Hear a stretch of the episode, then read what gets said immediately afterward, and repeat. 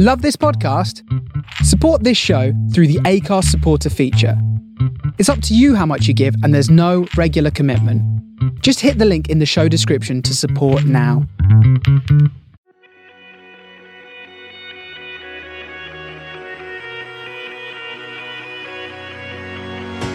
Welcome to the Shapes of Stories, a podcast with me, Lawrence Prestige, as your host. Stories come in all shapes and sizes, whether it be from our favourite books, our life experiences, or the day to day challenges and issues we face in the world today. Hello and welcome to another episode of the Shapes of Stories with me, Lawrence Prestige.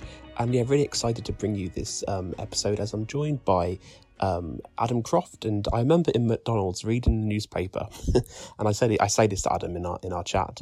I remember reading the newspaper in McDonald's and finding out about Adam Croft and his success in being a um, a completely self-published author with his with his crime books, and um, yeah, it was just really interesting to to hear how Adam has made such a successful career from independent publishing.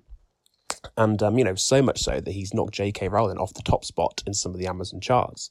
Um, so yeah, it was really amazing talking to Adam and uh, learning about the do's and don'ts in the industry. And being an author myself, it's kind of given me, you know, um, reflection to kind of step back and look and sort of think about, you know, different avenues I could go into in terms of my writing as well. So a really big um, episode for you guys of thinking about getting into writing, thinking about publishing a book, which route to go down.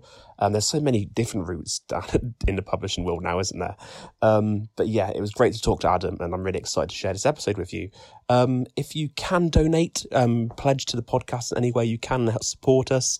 Um, that's always really helpful. It really means a lot. Um, you know, it's uh, it just it helps us keep plodding, plodding along and bring you more um, hopefully entertaining episodes. Um, but without further ado, here's my chat with the wonderful Adam Croft.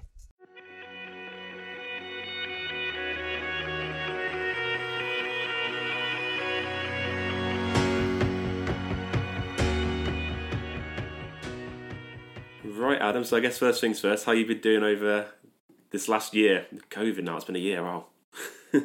yeah. Well, I mean, it's a tricky one, isn't it? It's I guess it, it feels like it's been there forever, and at the same time, it's I don't know. It, it's really difficult to get my head around. I think the thing that worries me the most is that I, I think I've got used to it, mm-hmm. and they're talking about lockdowns easing and and things going back to normal, and that that's all great. But at the same time, I think if they said, "Well, you know what, it's not going away. We've got to be locked in for another year," there's something I've about it that I've got used to, and when I first realised that was the case, I thought actually that's that's not healthy. Mm-hmm. That that shouldn't that shouldn't be the way. It should this should be we should want to get back to normality. And yeah, it's I think for years to come, I think a lot of people will be realizing actually that it's had had a fair bit of damage. Yeah, it's caused them some issues. Like even my son, he's four. He went back to school on on Monday and he seemed fine throughout the lockdown. You know, the usual. I wish the virus would go away and, and what have you. But he's been he's been fine and he's taken to it like a like a duck to water. But Monday morning, he was really really looking forward to going to school. He loves it there. But he just had an absolute meltdown, and he's been he's been kind of like that all week and not sleeping. And but he loves school. He he loves going back. He wants to see his friends. But I think there's just that kind of having got used to it. Yeah, and knowing want to do these things, but I don't know how. Yeah, I think you know, especially with young kids, you've got to be careful about just throwing them back in the deep water straight away, haven't we? It's, it's got to be gradually. You can't just have from nothing to okay, now you go back to complete yeah. normality. Well, this is it. He's started doing full days for the first time as well. He was only going for half days beforehand, so yeah, there, there is a an aspect of that. But I think yeah, well, I think as a society, we'll probably be be picking up the pieces for for years to come, unfortunately, and that's just that's just the kids. But yeah, I, to, you know, to answer the question, I've I've done all right in lockdown. I um, you know, I don't uh, don't tend to go out all that much anyway. I miss the pub definitely, yeah. but uh, when they said you know stay at home, don't see any other people, and alcohol kills viruses, I thought, well, I'm in I'm in my element. Especially when they mentioned the vitamin D and getting out in the sunshine. That's it. Thought, eh, yeah. Spend spend a year in my garden with a pint in my hand. No people. What more do I want? yeah, absolutely. Well, I guess creatively as well. Have how's that been for you in terms of writing this year? Is it uh, is it not affected you too much, or I guess staying at home a bit, you know, being a writer myself as well. I used to have like a routine where I knew when I'd have my sort of two hours in the day to write. Yeah, but yeah. now, but now, kind of having the freedom to kind of write whenever I want, staying at home, it's a bit like I found that difficult. and people, it's a bit of a weird one because people kind of think, oh, he must be fine like working. So actually, no, because the routine that I got so got used to is sort of been taken away, and now I'm finding it more difficult. Now I have more time, if that makes sense. Yeah, it does. I mean, I, I'm I'm kind of the opposite. I think I'm I'm somebody who does well adapting to, to things you know, being different and having all the time to myself and being able to organize that has always worked quite well. I've always worked for myself from home for the last kind of 14 years. Mm-hmm. So I've I've been used to that. And I think the thing that I found more difficult was actually having other people at home with me, having my wife around all the time, having my son around all the time, and having to go, okay, well, we've got to do this and and work around that and do the work around it. That was difficult.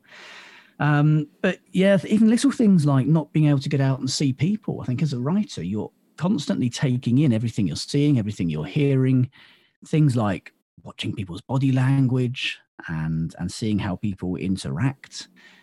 You, you don't get any of that. You kind of go a little bit stale at home. So I think it's it's been probably slightly detrimental from that point of view. I think that yeah, everything goes into that creative soup as a writer, and constantly pulling things out of that, that soup bowl for the last year for, for books and not being able to put much back in is is not ideal. But yeah, it, we, we adapt to it, don't we? I, I, I don't want to sit here making it sound like it's it's been disastrous for me because it hasn't, and there's so many other people who have who have suffered, uh, you know, uh, terribly through this. So uh, I think, yeah, to summarise it, it's it's been fine to be honest in in the greater scheme of things. Well, that's good to hear. I mean, I mean, I remember the first time I sort of read about you. I was I don't know why I still vividly remember. I was in McDonald's on my lunch break, and there was it must have been a picture. Yeah, maybe maybe it was that. But um, but uh, yeah, it was the. I was reading the paper in McDonald's on lunch break, and yeah, it's an article about you um, and you and your books, and I mean, how I suppose how did your writing journey begin? Because like you know you're you know you're a self-published independent author and you've done amazingly well sold over 2 million copies of, of, your books. I mean how did it all start for you? Um, well i started writing my first book in summer of 2008 ideas started coming to me on holiday. I'd always enjoyed writing but never actually managed to sit down and, and write a book. My my attention span just just doesn't work for for that. So i I finally got it done, I guess, probably about two years later. And even then, for two, two and a half years worth of work, I ended up with a, a 21,000 word novella, which uh, says all about my work ethic sometimes. But I, I didn't really know what to do with it. I didn't know the industry at all or or anything like that. So I I started Googling, looking around as people do. And the Kindle had only just come to the UK the year before, and lots of people putting their own books up there and, and doing their own things that way. So I thought, well, actually, it's not a bad idea. I can do this within an hour, get it up there. Hopefully, all I really want is somebody who I don't know personally to pick up the book, a stranger to read it, let me know what they think, leave a review, and I can I can go from there and refine things. And it, it very quickly became apparent that rather than just uh, this is how you can refine something and and you know move on to traditional publishing, but actually it was very much um, a, a, a, a, career in itself, an industry in itself, being able to publish independently. And I thought, okay, there's there's there's something in this. So I, I carried on doing things that way. And I've I've never been somebody who's good at answering to other people or or working with other people. So being able to do this on my own and having that control and being able to um, put out whatever I like whenever I like was a was a real um, a real draw for me. I've always been quite entrepreneurial as well, so being able to to have that control was very very appealing. And other than the I think a year and a half, two years um, in the middle, I've always published independently, and I've I've turned down every other deal that's been offered. It just doesn't kind of come close to to what I get, not just financially, but in terms of the control, being able to get things out there quickly, not having to finish a book and then wait for a year for somebody to to Mm-hmm. put it out and not respond to emails and, and all of this. So it's it's something that I've I I really enjoy and I get um, get a great amount of satisfaction from, not just from the writing point of view, but being out able to kind of get out there as a a bit of a Del boy, I guess, in my uh, entrepreneurial side, and, and and let that go too. Yeah, oh, I love the only fools and horses reference. Big big fan. yeah, big yeah. fan. maybe the wrong one to have used. But, yeah. Just don't start the French uh, the French uh, phrases in your books or anything like I'll that. try. Yeah. um, but yeah, I I mean, I I guess did ever traditional publishing and never sort of appealed to you? Then it never sort of did it ever ever kind of at the start of your journey sort of look into it and think, oh, maybe, and send a few inquiries out, or was it just you just knew it wasn't for you straight away? I, I mean, don't get me wrong. There are plenty of days where I think actually I'd far rather just finish the book, email it to somebody, and my job's done. I Yeah. would, I'd far rather that's the case. There are- certainly days when when that is is very appealing. Certainly over the last year, um, and yeah, I, I yeah, for two years I was um, I, I was published by an Amazon imprint, Thomas & Mercer, who um, when one of my books uh, took off in back into 2015, early 2016 they approached me and said, "Look, we um, want to republish this and and and and change some bits, and also buy your next one." And I thought, well, actually, I've got a book I'm working on at the moment that I'm not massively keen on, but if you want to have a look at that, and they did, and they liked it, and they bought it, which you know was was was fine because I wasn't all that keen on it myself. Um, and yeah, it did very well, but um, it, it it's just not for me. There were there were lots of aspects that that didn't work. They wanted the books to only be available on Amazon, which really doesn't appeal to me. I like to have my books available everywhere for anybody who wants to read them, you know, from libraries, from different retailers, from high street bookshops. Um, and yeah, I, I just felt a little bit stifled, I guess, creatively in some ways. And I've always enjoyed doing the marketing side of things and getting out there and finding new readers and, and all those things. But yeah, I've never never approached a publisher. I've never sent out query letters or or anything like that. I've had uh, a few that have, that have come to me over the years, and you know sometimes we've got to the point where contracts are are on the table, and I'm I'm somebody who trusts my gut very strongly, and it it has served me very well in the past. And quite often I get to that point, and I just think, no, just something's something's not quite right here. But it depends. It's not for everybody. For my audiobooks, for example, I I have a publisher who who deals with those now because that's a, a huge amount of work finding narrators and you know, just just the, the admin side of getting audiobooks out there. So yeah, it's it's not necessarily something that's for everybody, but it, it's it's a setup that suits me very well. Yeah, and uh, I suppose what is the the process? I suppose I guess when you first started it, what what was the process? Was it just I've written something, whack it on Amazon, and then it just took off? I mean, were you shocked, pleasantly surprised when you sort of released your first couple books and just see it start to, to take off so well? I was, yeah. I, I, will add it was much, much easier then. We're talking, you know, very top end of 2011 when there, there weren't many people doing this. Um, lots of people had got Kindles and were buying books and, and, and what have you. And most of the authors hadn't really caught up with the fact that you could you could do this because anybody who was already an author and already writing was doing it mostly through the, the traditional means. So they were they that's what they knew and you know putting things up on kindle yourself was was not really something that's that they would do. So yeah i was um i was surprised. It, it was a hell of a lot easier then i'll be i'll be honest. But i don't really even know to this day what caused that first one to take off because if if i had known then all of my books since would have would have done well too because i would have done the same thing. But it, it took me five years before i had another one that did um, that did as well. So, I spent even for that first five years of my career, I was working other jobs and, and doing other things to to kind of cover the bills. And it wasn't until yeah late 2015, early 2016 that my ninth book actually did quite well. And I, and I did know what I'd done that time, and um, and carried on doing it since. But yeah, it yeah at the time it was just a case of of put it up there, see what happens. Um, if people like it, then great. I can make a few tweaks and, and send it off to a publisher. They were my, my thoughts at the time. But yeah, as I say, it it became quickly apparent that that, that wasn't going to be the route for me. Yeah, I mean, there's there's always I suppose if you ever had that kind of people reluctant to use the the self publishing route. Because you know I, I think with, I mean my first children's book was completely self published and then I luckily because the first book did okay I got some backing from an independent publisher and a bit of funding that helped with some of the bits and bobs sort of percentage and everything. But then people sort of come to me and you can't and I sort of say well have you ever thought about self publishing and they kind of go oh no. And it, and, it, Well- and, it, and you know there, there tends to be that kind of reluctance and you know, I almost try and avoid the word self-publishing and use independently published because Yeah. self-publishing, self-publishing for whatever reason tends to people forget. Oh no, because I'm not taken as seriously if I'm self-published or something like that. Yeah. Yeah, I think within the industry there is a bit of a stigma attached to the term um, for a couple of reasons. I think um, self-publishing as a term, which I don't like either, and I don't tend to use, is kind of tied in. I think with a lot of these companies who will charge you to publish your book, and they'll say, "I'll pay us this money, and we'll, and we'll put the book out there."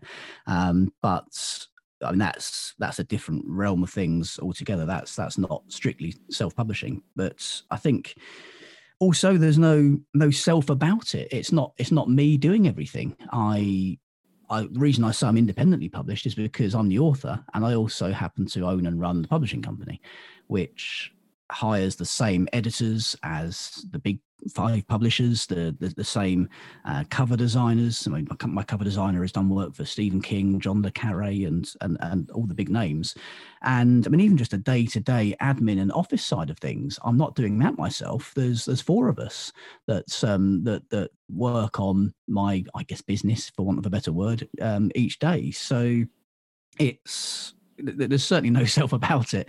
Um, I, I, there's no way on earth I could do all of it myself. And yeah, there is a bit of a stigma, I guess. Um, it's mainly within the industry, so it's something that authors and writers will kind of go and recoil a bit at, or some people in in, in the publishing world.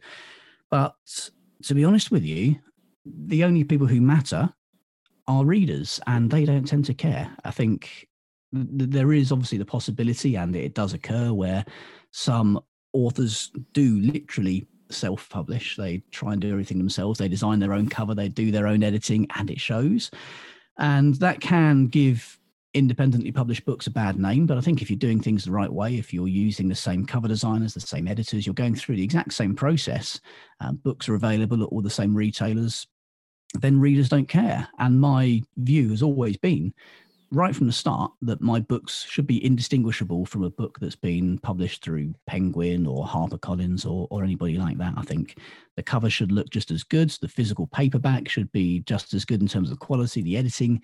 Um, everything should be indistinguishable because that's what readers expect. And if you can do things better, then great. But yeah, certainly don't try to, or make sure you don't fall short of the standards that that readers expect. And I think in terms of the snobbery, that's something which is definitely dropping away and has dropped away a lot in the, the sort of 10, 12 years that I've, I've been doing this. Mhm.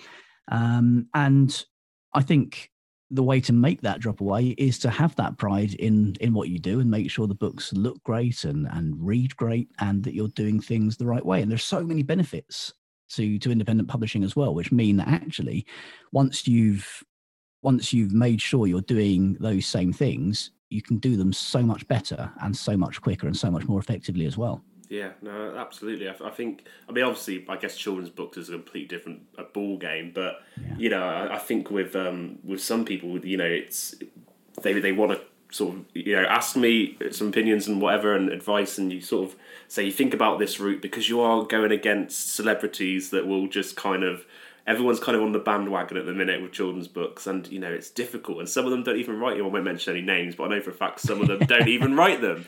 And some Yeah. do. Like obviously the big ones, like Dave Walliams, he writes his and everything like that. But there's some that just kind of.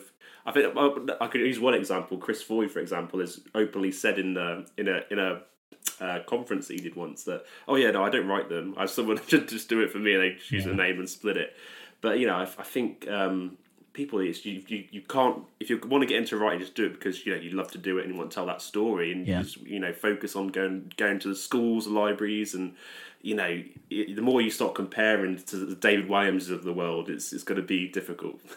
Yeah, and and this is something that's um, that, that, that's kind of been quite timely for me actually in the last year or so because I spent um, good few years really helping um, other authors, independent authors through courses and things like that, and books and coaching. And it, it started taking up so much of my time that back end of 2020, I thought actually I've got to.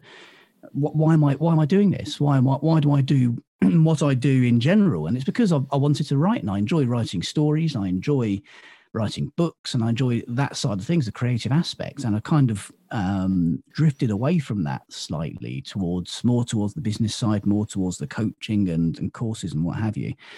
Um, so yeah, I I pulled things back and I said, okay, I'm going to stop doing that. I'm going to focus just on the books again because I've somehow just migrated slowly over without even realizing it. And yeah, there are lots of people who who are in that position on the the indie side of things who do courses, who do coaching and, and what have you. Um, and people deal with it in different ways. Um, not many people go, actually, this is this is very lucrative, but I'm going back to writing. Mm-hmm. Um, some people do get other people to write their books um, and and you know try and kind of work the ways around it that way. And there are you know, there are authors I know who who don't write their own books. Never mind celebrities doing doing children's books. And yeah, it just doesn't doesn't sit comfortably for me. I mm. think that's that's that's one of the last things I would do to try and manage my time is is give up the writing because that's that's the bit that I I love the most. Yeah, no, absolutely. I mean, so I mean, you have different series out, don't you? You have your detective series, and I was quite interested in your short story writing as well. Like, because I always, because I always kind of feel like you kind of being a big Roald Dahl fan. Obviously, I was a fan of his short as an adult. I started reading his short story, adult short stories as well, and it's something that I've always been interested in. But I guess I there is that is there still that audience for short stories because I, I always wondered if it was like a sort of a bit of a dying art for short stories but is it there is, yeah. I mean, it's you know, there's a smaller audience, but at the same time, short stories are, are much quicker to write and easier to get yeah. out there. So, um, I'm very much of the opinion that I, I will both write what I enjoy and in the style that I that I like writing that I find natural, and also try and make sure I can appeal to to what readers want. And there are lots of readers who like short stories. Most of my books are, are fairly short, and I think apart from one, they're all under 55, 60,000 words, which is on the, the, shorter side for novels anyway. And it just, it, I, I, write the way that I read, I suppose. I like shorter books. My attention span is not always brilliant. I uh, I like to get to the point. I don't like to pad out chapters with what yeah. the character had for breakfast or what their hair looks like, unless it's relevant. I don't even describe the looks of of my characters at all. I like to leave that up to the readers. So I like to just get on with it and, and get it done. So I think short stories do appeal um, on on that front. But yeah, they, they obviously don't. Um, they're not as marketable, not as as saleable as as novels. But from a creative point of view, and from what I enjoy writing, I think they're great fun. And some some ideas just don't don't warrant, don't merit a, a full novel. So being able to get those out in a short story means that at least they're out there. Whereas otherwise, they'll just be sitting in one of my notebooks. Yeah, and, with all your books, have you sort of had complete control over all of them? Like you know, like we say, there are those um, companies where they sort of help self-publishing authors. You know, you pay the money and they help do everything. But have you just preferred just doing it completely your way with your own business?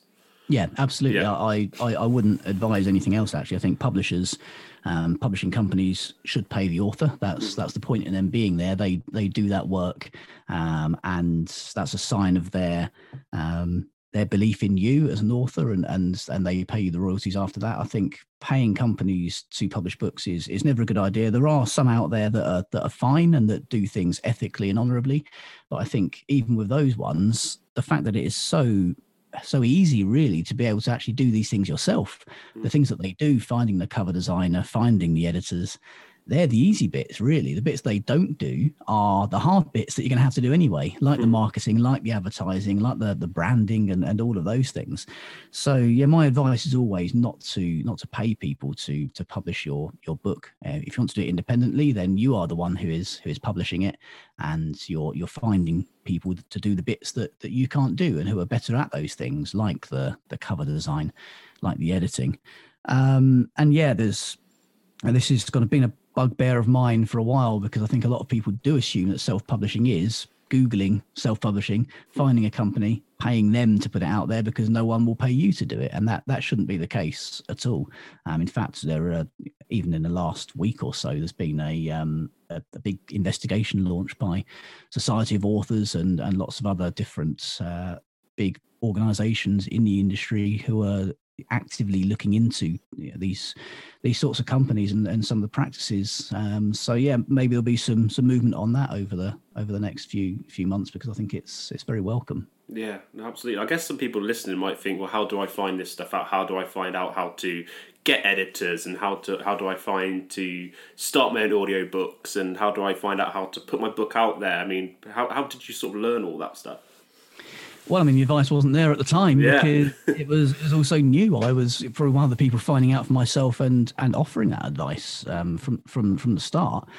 But yeah, you do. Like I say, you Google self publishing, and these companies come up, and they're paying to be there in the search results because they've got the money because of the money that authors are handing over for their dreams. And it, it's quite sad. I get emails on a, a weekly basis, if not more, from people saying, "How did you do it? I, I self-published and I, you know, I paid the company this." And I was like, "What? Okay, well, first of all, you didn't self-publish. you didn't independently publish. You paid a vanity publisher to do it for you, and it's heartbreaking. People, um, literally every week, if not more, I'm getting emails from people who have lost. I think five grand is probably about the least, um, up to 20, 25,000 pounds people are paying for their dreams for these packages that these companies are offering and they're getting nothing for it. They're getting what they could have spent 500 quid on on you know an, uh, on a cover designer on an editor to to do these things for them.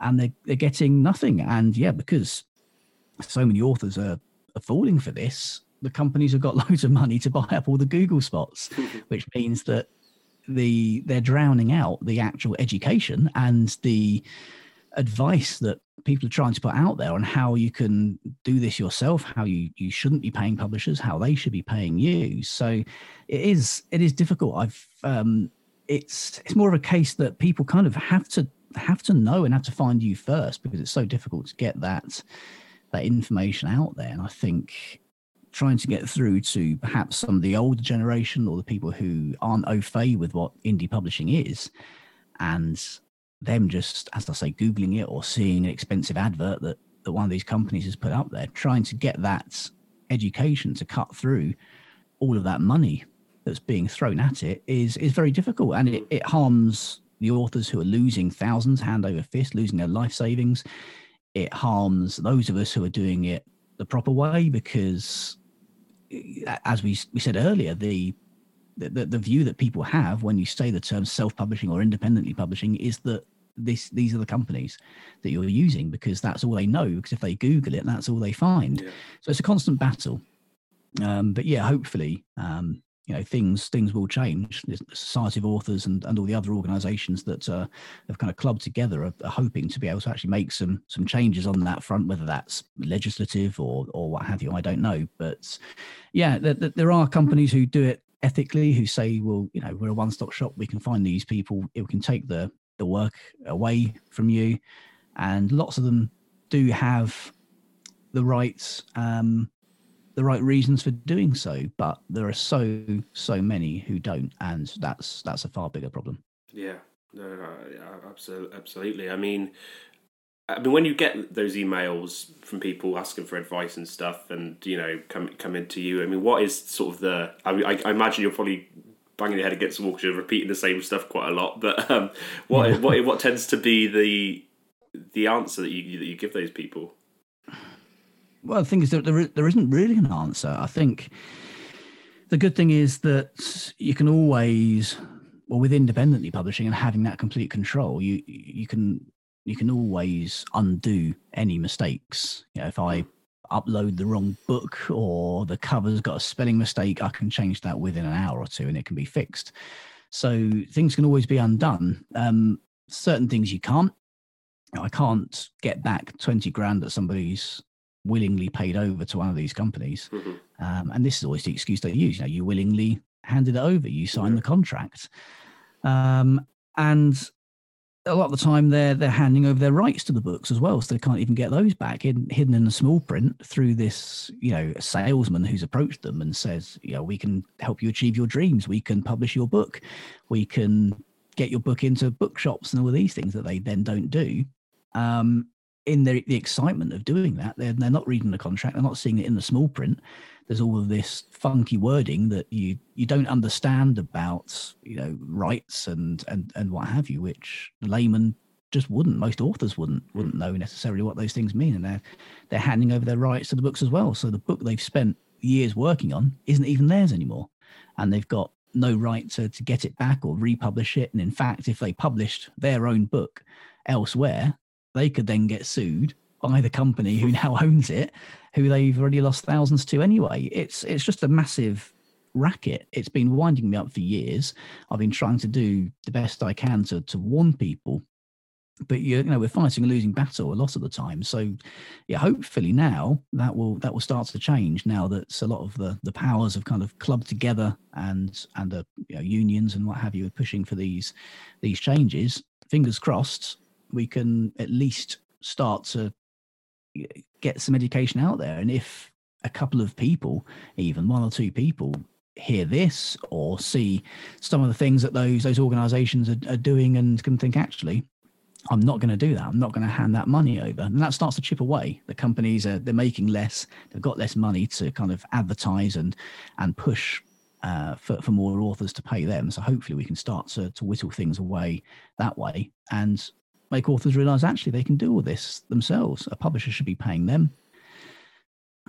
It's it's difficult, but hopefully there's movement. Yeah, and it's it's simpler than po- people probably think. You know, just upload, Yeah, yeah. uploading to Amazon by themselves rather than getting told all these. Well, you know, you know, it's it's difficult to, organize this and do this and getting your books into shops and stuff. But you know, there there is focusing sort of step by step on your own. You can do it.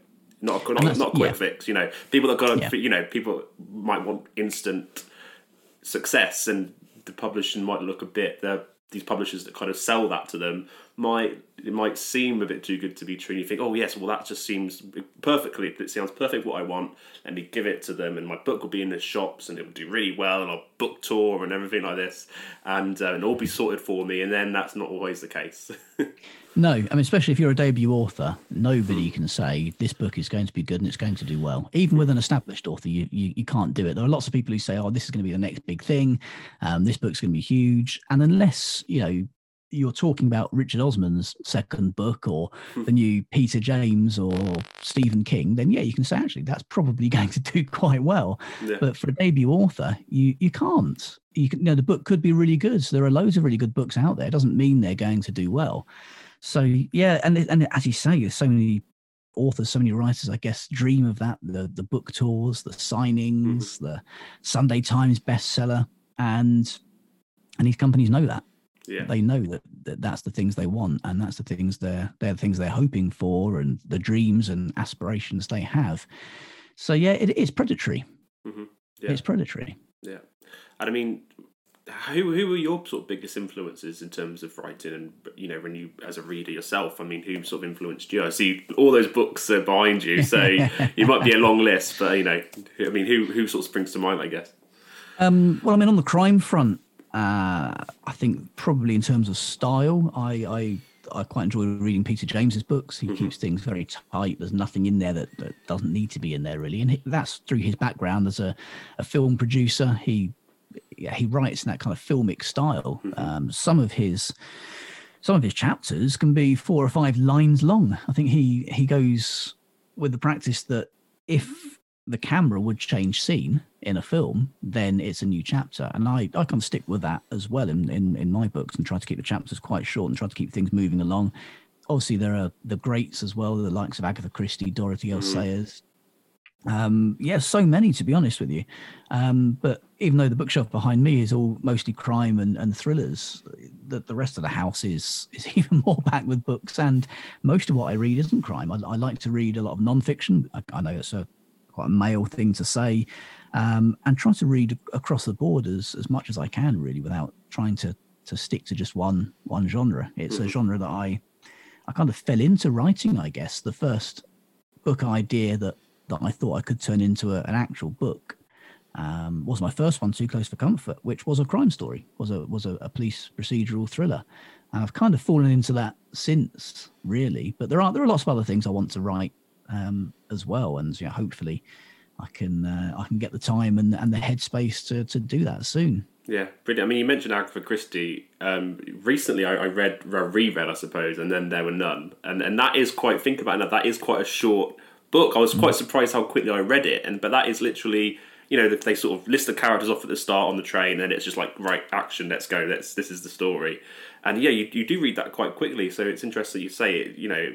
I guess crime writers or writers in general, it's good just to sort of keep going and not sort of lose the reader and all that unnecessary stuff.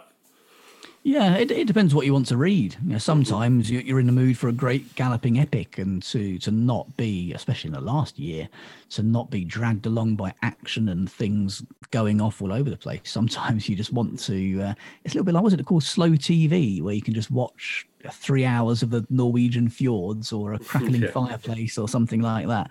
And sometimes that's what you want. You want to just read a book where where nothing much happens and it just it, it's it's enjoyable prose it's nice and, and and slow and and you just get to lose yourself in that rather than being being dragged along by the drama all the time. So i think that's the that's the beauty of books. That's the beauty of writing. There's always always something for everybody even if you like vampire cowboys in the 16th century or, or whatever your your niche happens to be. Whereas i think again that's one of the beauties of independent publishing is there's always an audience for what you want to write. Mhm. Yeah. always if you want to write it there's that's because it appeals to you and it will appeal to somebody else. I mean yeah the vampire cowboys in the in the 16th century might be a bit of a smaller audience than psychological thrillers or or romance but there's still an audience there. And before independent publishing you wouldn't have found that. Those readers wouldn't have been able to read the books they wanted to read. And those authors writing those things sure as hell wouldn't have got a publishing contract because the audiences are smaller. But the beauty of it is that even a small audience can still do you quite well when you haven't got publishing companies and agents and retailers and everybody else taking their their bit off the top and leaving you with 5p at the end. Yeah. I mean, how um, important is it as well for you as independent author to sort of connect with your readers? I mean, that must be, as a business, that must be really, really important. I guess, like with VIP clubs, uh, mailing lists, and social media, that must be really important for you to sort of stay on top of and connecting with them.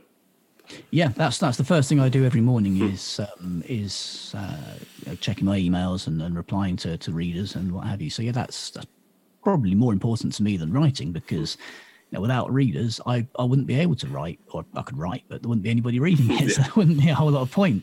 So yeah, that's that's that's very important to me. Um, of course, I can have a much closer relationship, I guess, as well, because I'm not answerable to, to publishers and agents and and what have you. I can um, I can speak directly to readers much more effectively, and I, yeah, I do use social media for that. I've got my Facebook readers group and and page. I think there's something like I think the Facebook page is approaching fifty thousand readers. Um, I've got a mailing list which is about the same size, which I can let readers know when something's happening, even just little bits about my life. You know, they like hearing those things. When my son was born four years ago, my God, the amount of replies I got when I, I let them know through my, my my email newsletter was was absolutely unreal. So they, they do, they like hearing those those bits of your life and, and what goes on. Um, yeah, it's, it's difficult to get your head around sometimes that people are that interested in you as a person. Because I'm thinking, I'm not, I'm not that interesting. I've got nothing to tell you. I've been sitting in my house for the last year, staring at four walls. What do you want to hear? But um, people enjoy it, Yeah. and that that that direct connection is something that you can't you can't do in in in any other way in this industry. Yeah. And you mean your books have been some of your books have been sort of translated to different parts of the world as well. I mean, when you get it must be quite I guess overwhelming really to get all these different re- responses from over the world of your books. Yeah, I mean, yeah, I think French, German, uh, Portuguese, even Italian, Dutch, Korean. I think was an odd one.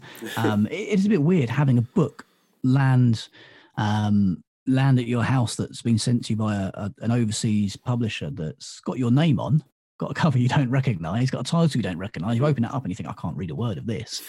Um, I, I hope it's good. I hope they've tried, and and that's the thing when you you know you don't get that that control. But then again, what control can I possibly have over a Korean translation of one of my Yeah. books? For crying out loud, I don't, I don't speak Korean, so you've, you've just got to, I guess, trust that um, that it's being done the right way. And it is it is odd seeing the books um, in different languages, and yeah, you know, readers all over the world. It's um, I mean, even just through Kobo, for mm-hmm. example, a, a relatively small retailer, the books are sold in over 130 countries just through them. I, I didn't know there were that many countries. It, it's it's quite mind boggling sometimes, and getting emails from readers in Australia, New Zealand, in Africa, across Europe. But it's great. You know, it's it's one of the most rewarding aspects of the job, I mm. think, and of, of writing. And it's not something I'd ever envisaged. I guess I'd been one of those authors who had those hopes and aspirations and you know, thought, oh yeah, one day I'll be sitting there replying to, to readers from South Africa. But you don't you don't necessarily think it's going to happen. And I still I still can't get my head round round it even now. And in a way, I hope I never do. Yeah, no, absolutely. I, I mean, I guess some people think that to be successful, you need to have be that traditionally published route. But you know, yeah. you're I mean, you you in most cases in your genre are probably doing better than most traditional publishers, published authors as well. And, and then there's authors, lots of people don't realize people like Beatrix Potter independently published. People like um, Fifty Shades of Grey, E.L. James, she she independently published as well. Charles Dickens. Uh, yeah, Charles Dickens. There's so many people that went down that yeah. route that are the, Mark, the Mark biggest. Twain. It's, it's been going on for years, yeah. but in different ways. You know, at that point, you had to pay for a print run and mm-hmm. and what have you, and just kind of try and hawk the books around. It's um it's a much more level playing field now. The industry has been democratized enormously.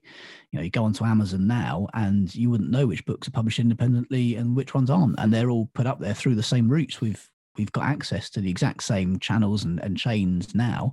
You know, you can find my books in in Waterstones and bookshops around around the world and libraries. And yeah, the, the democratization has been the most enlightening thing. But yeah, it's not it's not a new thing publishing independently not by not by any stretch it's certainly not a fad i don't think you can you know say that something that Charles Dickens and Mark Twain were doing way mm-hmm. back when was is a is a modern fad. Yeah, and I mean with your um, process of writing, are you someone that really enjoys writing and editing, or do, do, are you one of these people that just really struggle with the editing side of it and everything, and find sometimes really difficult?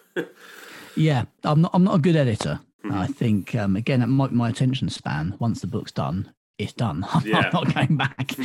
Um, but of course, you have to, and things get picked up that you, that you, have to you have to change before the book's released. Hmm. So it's not it's not a process that I enjoy that much. I also kind of box things off in my head. So once I've written a book, my wife's always the first person to to read them because she's very good at picking up continuity things.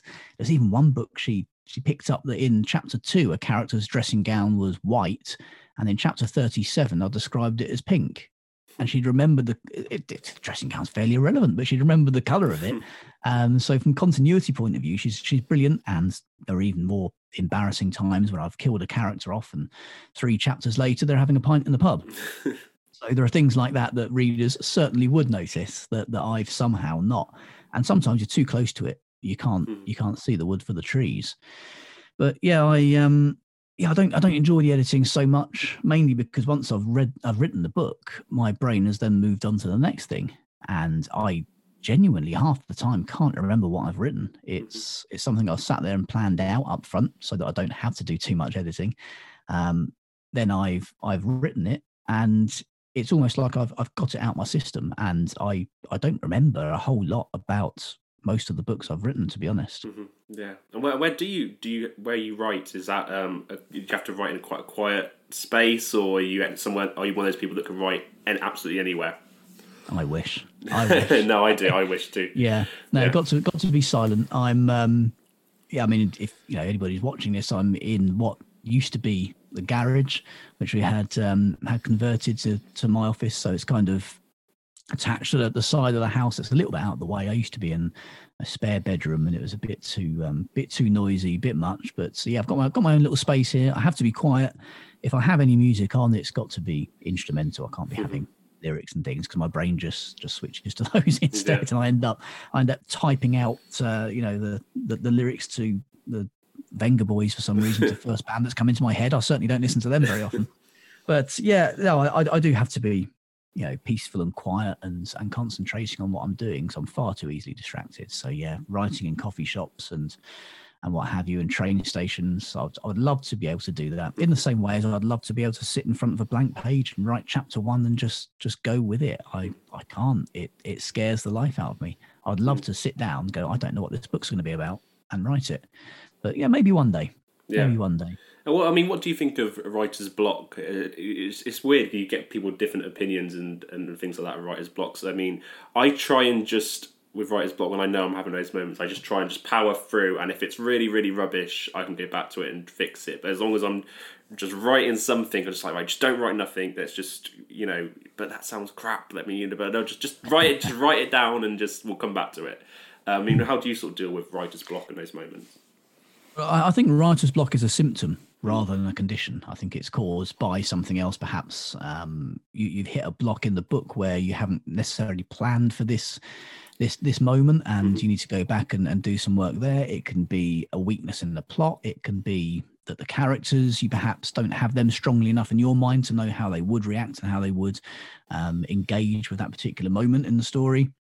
It can be due to your health. You know, you could be mm-hmm. coming down with something. You could just need to take a week off, or or have a long bath, or or have another whiskey. It it, it can be it can be anything. I think writer's block is not necessarily a thing. It doesn't just kind of come in as a as a condition itself. I think it's always uh, symptomatic of of something else and and sometimes lots of things so yeah there are times when it's just not happening sometimes i you know, I try and aim for 2000 words a day when I'm when I'm actually working on the book. And sometimes that happens in 45 minutes. It's, it's, rare, I'll be honest. Sometimes I'm sitting here for 12, 13 hours, uh, not having eaten, not having drunk, which is probably one of the reasons why the words aren't coming. Uh, before I before I get it done, it's it's even 10 12 years on it it still can be a struggle sometimes but i think writing is a muscle as well. Mm-hmm. it if you do it every day at least try and write something every day it becomes much easier. A bit like running any any kind of exercise. Mm-hmm. if you do it once every six months and you try and do it for a, a fortnight solid every six months it's going to be very difficult. Whereas if you do 10 15 minutes a day then when you do need to do that marathon it becomes much more manageable. Yeah and I, su- I, suppose your readers would want to know. I mean, what's sort of in the pipeline over that you've been working on? Is it um, stuff that's um, series that you're sort of working on, or that you've you've got out there already, or is any some, any new titles, new ideas? I mean, what what's sort of in the pipeline with you?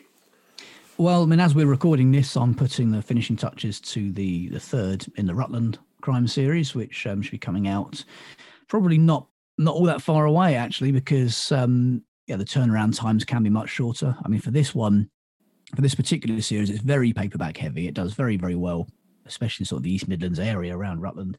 So um, we do end up having to do big paperback print runs, which take a lot of organization and distribution and, and what have you. So that, that adds a bit of time on, but it's uh, it's one that I've been able to take my time with a bit and and hold back as well in some ways because of the lockdown you know, I could just whack it up there on Amazon and and people would buy it uh, through there, but I I don't really want to do that. There are a lot of local retailers in the Rutland area who stock the books, small independent places, and I'd, I'd far rather that that a I get the time to spend a bit more time perfecting the book, and that they get to have the benefit of that. So we're holding back until until shops are open and yeah, probably early summer before that's out. Um, after that, I don't know. I think I probably want to write something for myself. I think there are lots of other things that I want to do. I've written plays and things before, which are very, very different. They're certainly not mm. crime, certainly not thrillers. Um, you know, they're, they're, they're not really intelligible half the time. but um, yeah, just something for me, I think, and to get a couple of things out of my system, perhaps, um, and maybe go back to the to one of the series books later in the year. But I think after the year we've all had, I think we we all need to do something for ourselves sometimes. Oh yeah, no, absolutely. And I mean, just to finish off, I suppose, Adam, what would be the people that are out there writing something or have got something they've written and not sure what to do with it or anything like that? What what would be your sort of biggest advice to those people? Well, first of all, don't pay somebody, yeah. as we've covered earlier, um, and there's there's no rush. You know, you can always go back on on on most things that you, you've done in this in this industry. You can always republish things. You can change covers. So don't worry about trying to get everything right up front um, because you won't. And I still don't. Even after how long I've been doing this, I, I still don't get things right all the time, anywhere near all the time. And you can always go back. You can always change things. You can always make tweaks. So yeah, don't don't sweat it too much. Don't feel like you've got to do everything at once and you've got to get it all right because you don't.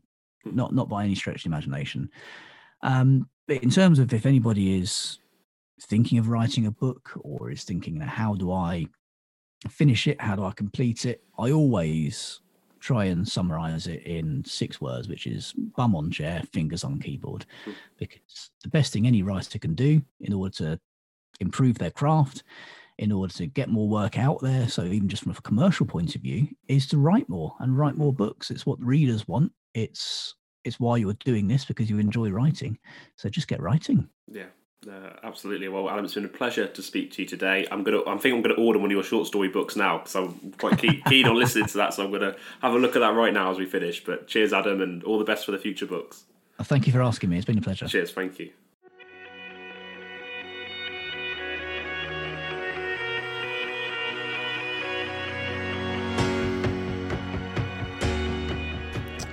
Yeah, really great talking Adam there, and um, yeah, I really recommend you checking out his checking out his books. Um, I'm really getting into his short story books actually, and I'm looking forward to seeing what's next in Adam's journey. Um, you know the best is yet to come from him, and I, and I and I truly believe that. So be sure to check out Adam's work. Be sure to follow us on our social media pages. You can follow us on Twitter at Shapes of Stories. You can follow us on Instagram. Uh, well, me on, on Instagram under Prestige Books, and you can follow us on Facebook under the Shapes of Stories Facebook page and um, my personal Facebook page under Lawrence Prestige, where you can find out more about me and my writing as well. Um, but thanks, guys, for tuning in and. Um, like I said, um, you know, at the start of the podcast, there's a little sort of plug if any of you guys are up for uh, supporting us in any way you can. Um, it, it, really makes a big difference, and as, as much as you can afford um, is amazingly appreciated. okay, guys, um, thanks very much, and I'll see you again next time.